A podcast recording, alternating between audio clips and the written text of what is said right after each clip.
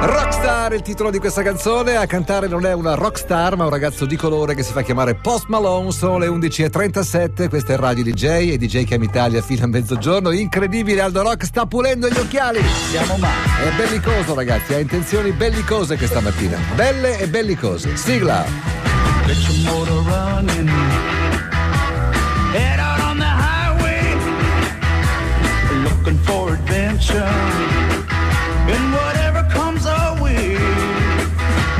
Born to be wild. Buongiorno uomo. Buongiorno. Sopravvissuto e ritornato. Ma sì, guarda, sono anche in buone condizioni. Questo è incredibile. E sai perché?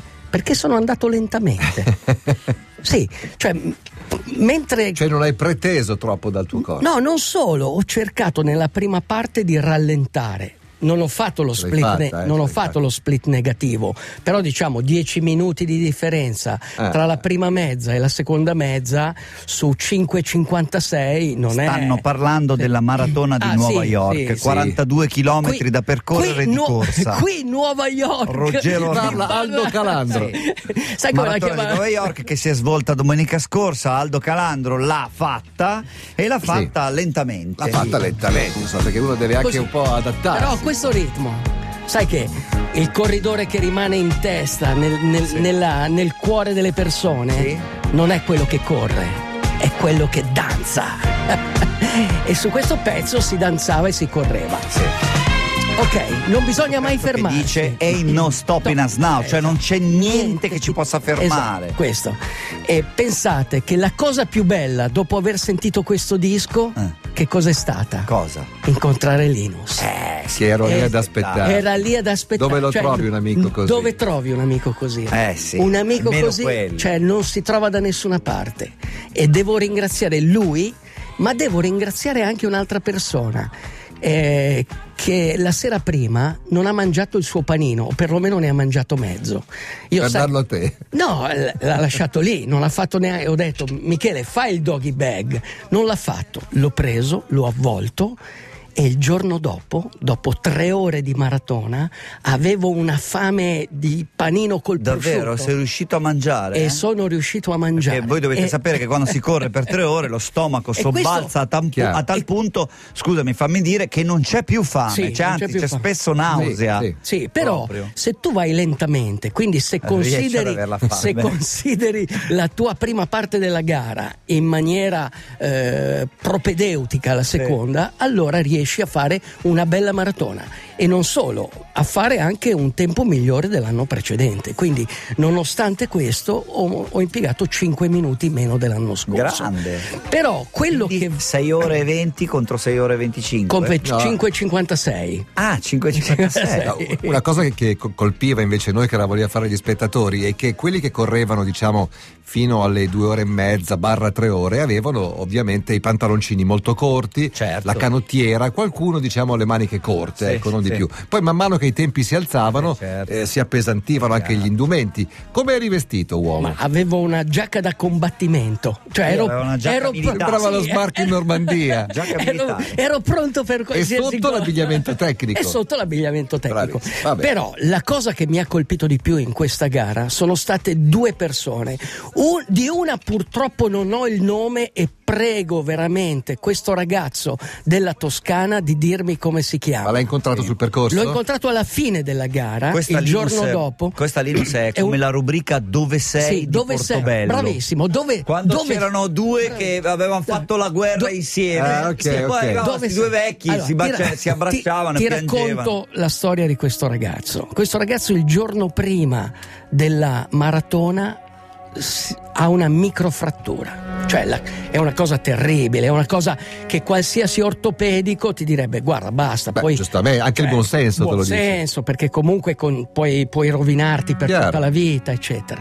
Niente, lui è partito è partito e al trentasettesimo chilometro no anzi al trentatreesimo chilometro era già sei ore che camminava e correva a tre chilometri all'ora. Maria. Allora tu immagina la testa di questa persona che sa che per fare gli altri nove chilometri, perché la maratona è di quarantadue chilometri, sa che per fare altri nove chilometri soffrirà per altre tre ore entra nella testa di questa persona, della grande, grande sofferenza psicologica che uno prova. Ok, è partito e ha finito la maratona in nove ore, è tra gli ultimi dieci arrivati, ma lui è un vero eroe. Perché? Perché finire la gara è già vincere. È bene considerare il mondo alla stregua di un sogno. Quando abbiamo un incubo ci svegliamo e diciamo a noi stessi di aver sognato. Si dice che il mondo nel quale viviamo non sia affatto diverso. Ciclicamente il nostro mondo salta in aria e l'unica arma che noi abbiamo per non farci travolgere è la resistenza. Uomo, l'atleta che resta in mente è l'atleta che resiste. Bravo, non so come ti chiami, bravo! A brackish gold. I'm on the way to you. Forty years to finally wake up, and I'm artist thing that snakes out of you.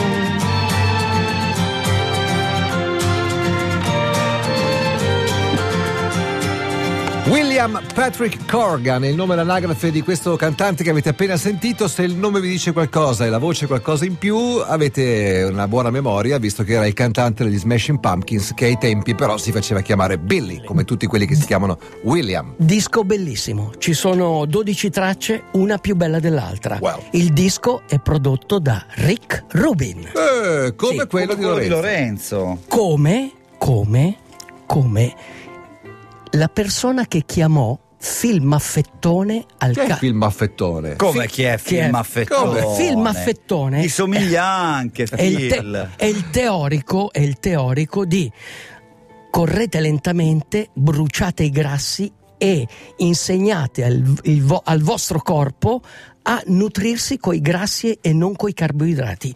Noi in natura non riusciamo a consumare i grassi, uh-huh.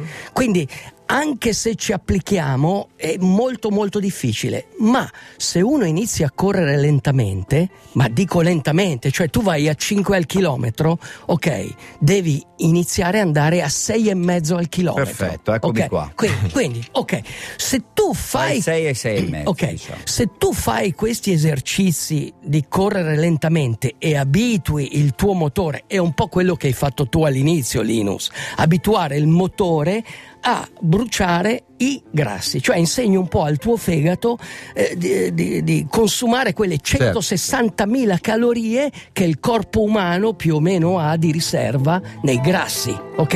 Ah, il Qui, corpo umano c'ha centosessantamila calori, calorie di, per i grassi, però purtroppo la natura ci ha dotato eh, in, in, in maniera che noi facciamo fatica a bruciare i grassi, altrimenti non esisterebbero i grassi e gli obesi, mm. proprio per questo motivo qui. Allora lui usa questa tecnica e la utilizzò per moltissimi atleti, tra cui Mark Allen. Mark Allen era uno che si spaccava sempre, un, un grandissimo, uno dei primissimi un, triatleti, triatleti no? Ha vinto sei volte l'Ironman delle Hawaii. Benissimo, lui iniziò a seguire questo guru. Attenzione, qui parliamo di un guru, quindi mm. magari la scienza ufficiale eh, può sì, essere un po' perplessa, eccetera. Mm. Però, nonostante questo, tutti gli atleti, eh, non solo gli atleti, ma anche alcuni musicisti che lui seguì, ad esempio c'è una dedica bellissima di James Taylor che gli ha insegnato a mangiare. A Phil Maffetone. A Phil Maffetone. Eh, Rick Rubin chiamò Phil Maffetone. Uno si affeziona, capito? Sì, uno chia- eh, eh, Rick Rubin chiamò Phil Maffetone al capezzale di Johnny Cash nel duemila per eh, riuscire a, a fare questi famosi eh, dischi che, che Johnny Cash fece ormai in certo, età matura certo. e, e sapeva di essere condannato, comunque riuscì a fargli bere, a fargli vivere bene queste, questi ultimi, uh-huh. ultimi anni di vita. E la sua teoria era quella di correre molto piano molto piano e soprattutto eh, non mangiare questi cibi amidi uh-huh. raffinati, perché le due cose vanno sempre. Le, sì, eh. È importante chiaramente quello che introduci e poi è, impo- è importante come ti muovi. Quindi questa teoria è stata seguita da, da tantissime persone, soprattutto dagli atleti di ultra resistenza. Quando è che ritornò la, uh, così, la voglia per gli americani di, di appassionarsi all'ultra resistenza, alle gare di resistenza? Quando nel millenovecentottantadue una triatleta Ironman delle Hawaii, una certa certa Julie Moss, ok, arrivò al traguardo dell'Ironman, poco prima del traguardo, eravamo sull'Ally Drive, mancavano pochi metri, stava vincendo, è crollata sulle ginocchia, è crollata sulle ginocchia ed è stata superata dalla vincitrice. Mm. Bene, l'America in quegli anni, che usciva dagli anni sessanta, dalla guerra del Vietnam, da, da, um, dallo scandalo Nixon eccetera, tornò a credere nel finire è già vincere, cioè se tu riesci a finire una gara è già vincere, l'importante è fare in modo che il corpo si adatti correndo lentamente, il corpo umano si adatta lentamente ma si adatta, quindi prima concentrati su ciò che è facile, perché se anche l'unica cosa che riuscirai a fare puoi già essere soddisfatto. Vai uomo, non fermarti mai, blues dentro, acciaio fuori. Well, my mama, my Boogie Woogie, abbiamo finito con un Boogie Woogie questa mattina. Senti che rumore che c'è. No, vi ricordate una famosa foto delle Olimpiadi, credo di Monaco del settantadue, quando il baffuto Mark Spitz, grandissimo sì. nuotatore di quell'epoca, vinse sì. sei o sette medaglie d'oro, si fece fotografare con un fisico peraltro da altri tempi, non proprio da nuotatore come oggi. Principiante, soltanto sei. A petto nudo con, eh, con, le, dom- con, le, con le medaglie appese. Quello era abbiamo. Mark Spitz. Abbiamo qui con noi invece O Spitz. O Spitz. Suo fratello adulto, diciamo. O Spitz. O Spitz. Con quattordici medaglie al collo, sembri una mucca al pascolo. Sono tutte quelle soltanto di New York, queste. Di New York. Quelle, co- quelle corse, eh, perché eh. sai che una non l'abbiamo corsa. Però te l'ha andata lo stesso. No, sì. pe- penso sì. che non l'ho presa. Nemmeno io. Si sì, ordine no. le ha messe. No, sono casuali. Senti, dove stanno a casa queste medaglie? Eh. In un cassetto o appese? Allora, posso fare i complimenti a Claudio Ongaro che mi ha dato il consiglio per dove mettere le medaglie. Okay. Le metti in, in un vaso, quello della pasta o delle sì. caramelle, trasparente. Bravo. Bravo Claudio, è una bella idea e farò così anch'io. Anzi, lo ringrazio per avermi ospitato. Posso ringraziare anche Oka One? L'hai già fatto. Grazie Oka One. Grazie uomo e grazie a tutti. Posso dire weekend. L'ultima cosa? Velocissima. La maratona è come il fuoco. Se si aggredisce un fuoco con decisione, si spegne, ma se lo si aggredisce con paura, ci si brucia. Vai uomo! Ciao Stefano, ciao Martina! Ciao, ciao! D J, D J, chiama Italia!